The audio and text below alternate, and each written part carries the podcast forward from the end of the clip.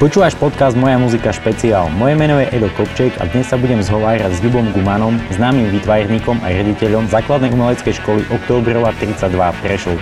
Ľubo, ahoj, vítaj. Ďakujem veľmi pekne, Edo. Pekný deň vám prajem. V podstate výtvarné umenie a muzika idú ruka v ruke. Je to obrovské prepojenie, či už potrebuješ obal albumu alebo nejaký merchandise. Ty máš momentálne na sebe tričko kapely Ramones s grafikou z ich prvého svetového turné zo 78. To už si vlastne aj pôsobil u seba, u vás teda na škole? No to, no to teda áno, do to, to tričko je naozaj pamätné e, z toho 78. a to mi pripomína, keď sme na Odborerskej ulici v Prešove v Zeške založili prvú kapelu, kde som mohol byť teda gitaristom, len z toho dôvodu, že môj brat niekedy hrával po svadbách a mali sme doma e, dve gitary, dve Jolany, nádherné Jolany a kde som sa popri tom aj dobre naučil popri ňom hrať na gitare. No a volali sme sa Bondy. E, pozdravujem mojich priateľov a zakladateľov Luba Burgera, Šáňa Harmatu a Lubka Karafu. No a samozrejme ja k tomu perfektná štvorica. Ľubo Burger nedávno vydal zhudobnené básne Ivana Štrbku. Mal si šancu počuť tento album alebo aspoň nejakú ukážku z toho? Voláme si ohľadom noviniek, keď ja mám niečo, čo robím v rámci výtvarnosti, v rámci hudobnosti, ale neviem momentálne, či preberá papiere slzy, alebo mám možnosť kreatívne pôsobiť. Niečo viem o tom, ale ešte som si to nevypočul. Ako sa zhaňali album niekedy v tej dobe, ak ostaneme v povedzme v tých 60., 70., 80. rokoch, čiže ako keby že v minulom režime, to vieme, ale ako sa zháňali nejaké výtvarné diela, alebo aspoň ukážky, alebo reprodukcie?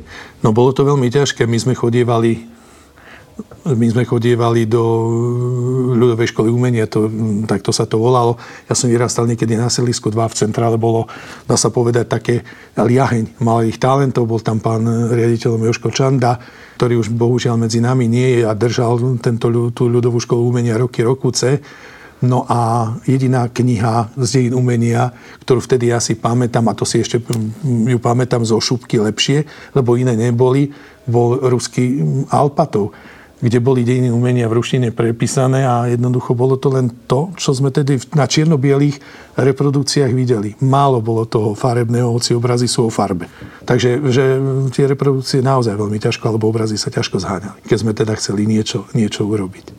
Doplním, čo sa týka svetového umenia, alebo samozrejme tie určité výtvarný život a podobné časopisy tuto veľmi, veľmi, veľmi jednoducho boli zaužívané. Ale poplatné danej dobe. Čo sa týka tvojej tvorby, ja ťa mám veľmi spätého s Gigeirom. Mne to tam, akože proste to tam vidím a veľmi, veľmi sa mi páči tá tvoja tvorba, poviem to otvorene. V podstate tvoril si týmto spôsobom alebo týmto štýlom už vtedy v tom ranom veku, alebo to prišlo až časom? Ehm, mám taký pocit, že vyhranený som nikdy nebol týmto smerom ehm, v dobách eh, rokoch 70.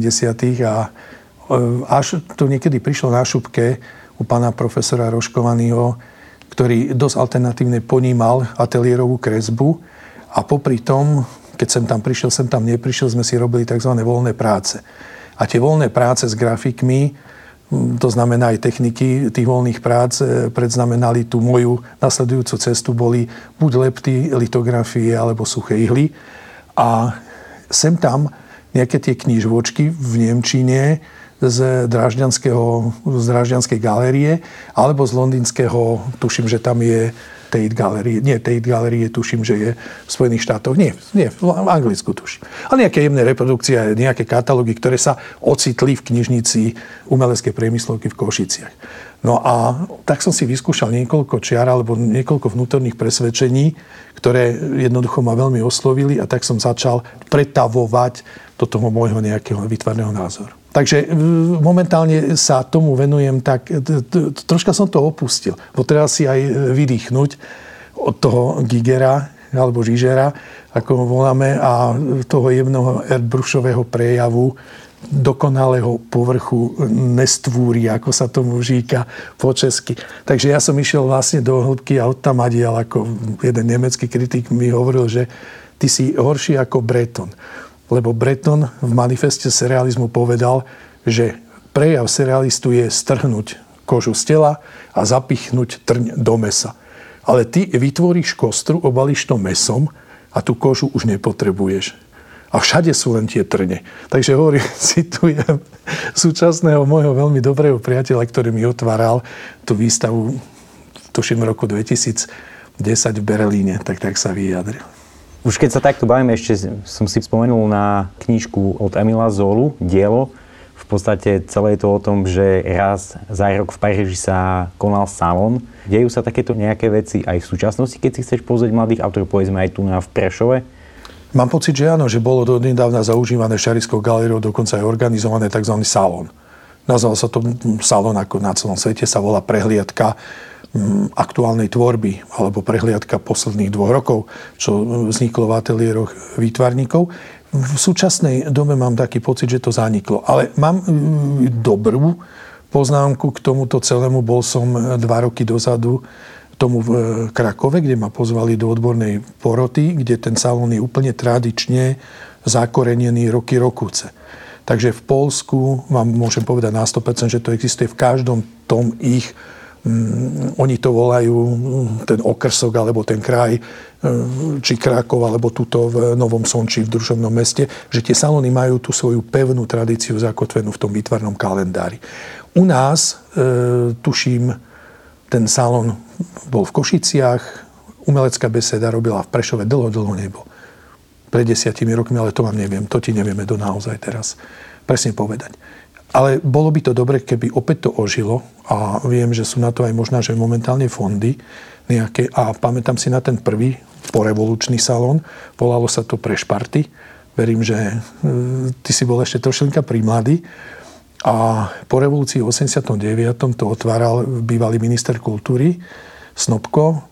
Pán Snobko prišiel e, a tie prešparty mali naozaj charakter Bienale Benátky, Venecia, lebo videli sme tam veci od Otisa Lamberta, od Ruda Sikoru, ktoré nikdy v živote sme ani netušili, že takí výtvarníci na Slovensku žijú a existujú, až po súčasných 15, teda 15, preháňam 18, 20 ročných chalanov.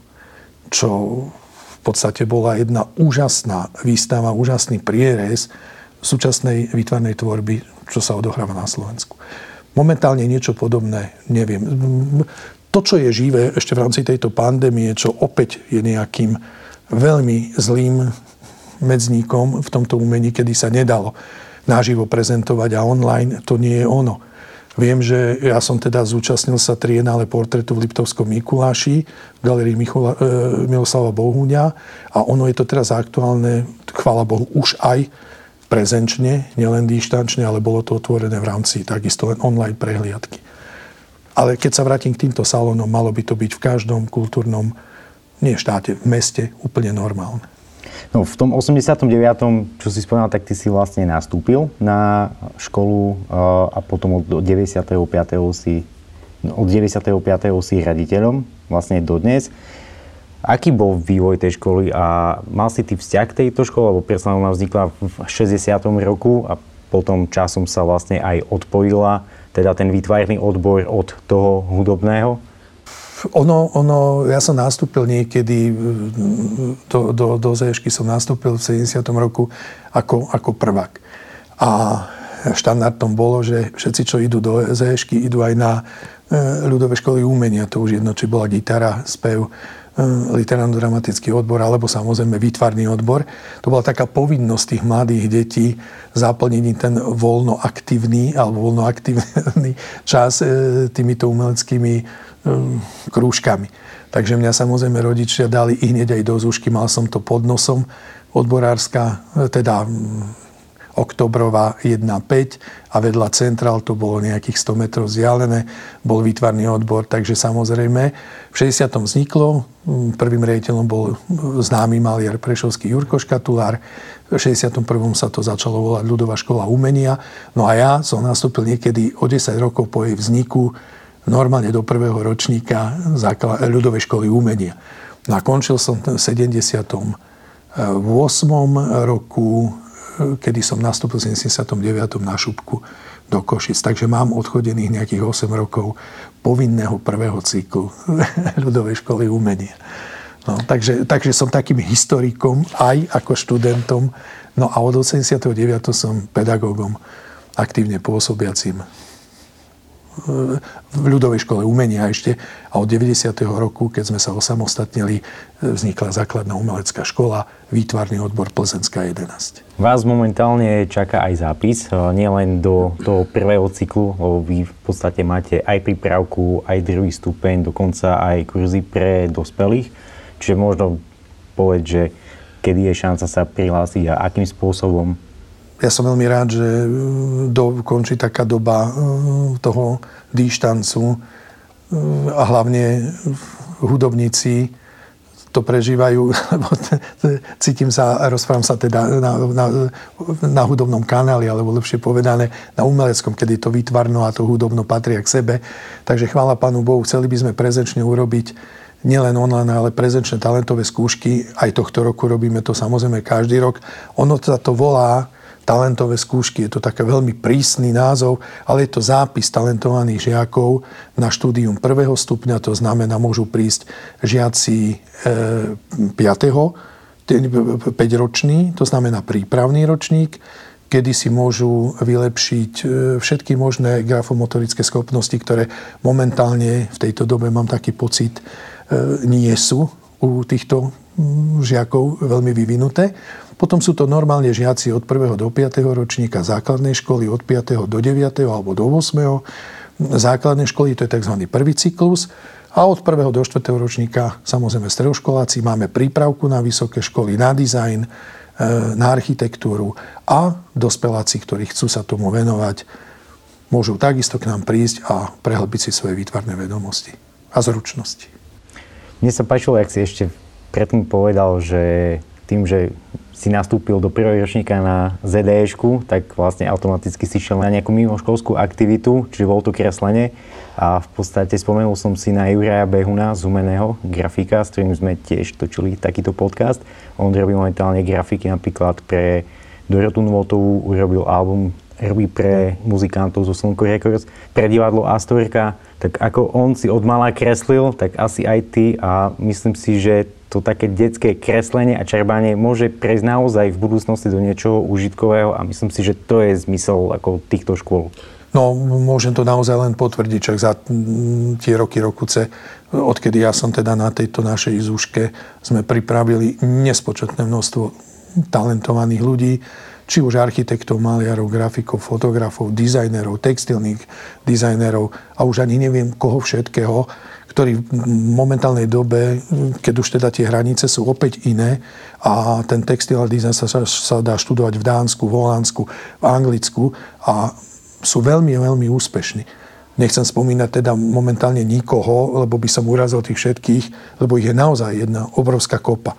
A všetci, tak ako ty si spomenul, bolo to určite takým nepísaným e, zákonom alebo takou povinnosťou, že to dieťa popri klasickému štúdiu na klasickej základnej škole ide niekam rozvíjať svoje etické, estetické alebo neviem aké zručnosti niekam inam. Lebo tá základná škola ponúkne samozrejme to základné učivo, ale už do hĺbky nejde pri tých výchovách.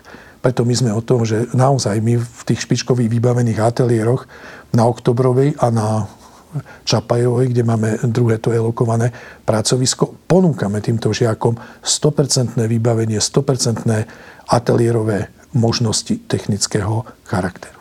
A to ešte, že by som teda nezabudol, že tie skúšky sú 25. a 26. mája. Po roku pána 21 sa smejem, že konečne aj prezenčne by mohli teda k nám prísť rodičia s týmito deťmi, kde si môžu aj obzrieť tie naše ateliéry, priamo prísť, prejsť, odkonzultovať si s vytvarnými pedagógmi to, čo ich dieťa najlepšie zvládne a čo najlepšie potrebuje. Nie sú to skúšky, je to taký príjemný debatný zápis. Aktuálne sa aj otvorili kultúrne stánky v mestách, čiže galérie, múzea. Vy ste pripravili takýto výber prác svojich e, žiakov. Výstava s názvom Tonaj sa uskutoční od 5.5. do 3.6. v Mestskej galérii v Karavke. Môže možno priblížiť tie diela, že čo tam môžu vlastne ľudia vidieť? E, my sme e, asi 10 rokov, keď nie viac, stále tú záverečnú výstavu školy koncipovali v exteriéri. Stále sme to urobili na námestí, aby sme mali taký široký záber ľudí, aby ľudia sa pozreli teda na to naozaj, čo my vo vnútri robíme, tak sme sa snažili vyviesť to vonku. Určite si Prešovčania, ale aj iní pamätajú na také veľké projekty ako Prešovský koníček, Eurotopánka, Tričkomania, Hlavy v meste, Svadba a mnoho ďalších iných, environmentálny autobus. Chodievali tu po Prešove 2-3 roky pomalované veľmi, veľmi, veľmi dobre vyzerajúce karosy, alebo teda lepšie povedané tie staré ešte elektri- e, trolejbusy. E, preto e, teraz po týchto rokoch sme chceli urobiť klasickú peknú výstavu, galerijnú výstavu, takže sme sa rozhodli pre Karavku a v Karavke to bude otvorené od 5. 5. do 3. 6. A celá výstava pozostáva z toho naj, sme to nazvali v úvodzovkách, e, to znamená, robíme si určitý archív a z tých techník, čo sa týka grafiky, kresby, malby, priestorových vytváraní, keramiky, textilu, dizajnu, fotky, animácie. Chceli by sme ukázať Prešovčanom, a, ale všetkým tým, čo majú záujem o výtvarné umenie. Nielen profesionálne, ale aj takéto naše alternatívne, amatérske, ale detsky profesionálne. No, mal som šancu vidieť niekoľko vlastne presne týchto projektov naživo, ktoré si spomínal. Mňa, čo mňa vždy poteší je, keď je ako kebyže prepojenie školy s presahom vlastne na nejaké lokálne kapely, či už známe alebo neznáme. A v podstate v rámci vášho projektu sa predstavila aj začínajúca kapela Satin Lead, tak to sa mi akože veľmi páčilo. To si, to si pamätám.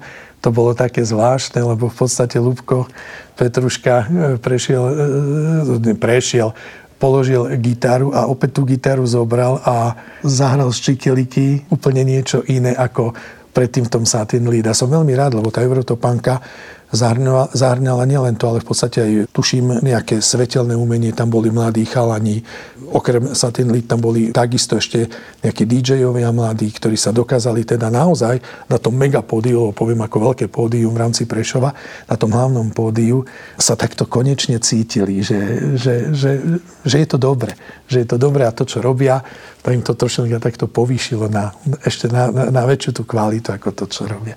Takže umožníme nielen výtvarníkom, ale keď je tá možnosť, tak sa spájame samozrejme aj s hudobným odborom.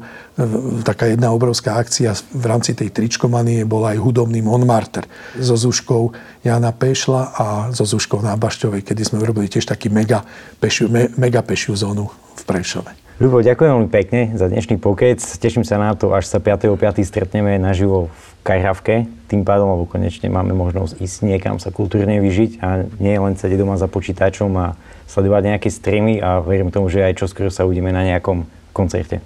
Ďakujem veľmi pekne za možnosť jednoducho si takto s tebou s vámi teda porozprávať a dať vedieť, čo sa deje aj v našom výtvarnom živote alebo v našom výtvarnom svete a 5.5. dúfam, že bude obmedzenie ešte jemnejšie, že nebude 6 ľudí alebo nejako individuálnejšie, ale určite potom niekedy okolo toho prvého na deň detí chceme urobiť tu neverný saž, ale dernieru a pôjdeme tam niekde na tú pešiu zónu a niečo pekne opäť vyparatíme. Edo, ďakujem vám veľmi pekne a vám posluchačom za to, že prídete a nás podporíte. Ďakujem. Počúval si podcast Moja muzika špeciál. Partnermi tohto podcastu sú Základná umelecká škola Oktobrová 32 Prešov, Stromorade, Asociácia hudobných klubov Slovenska a cykloščítače My Bike Counter.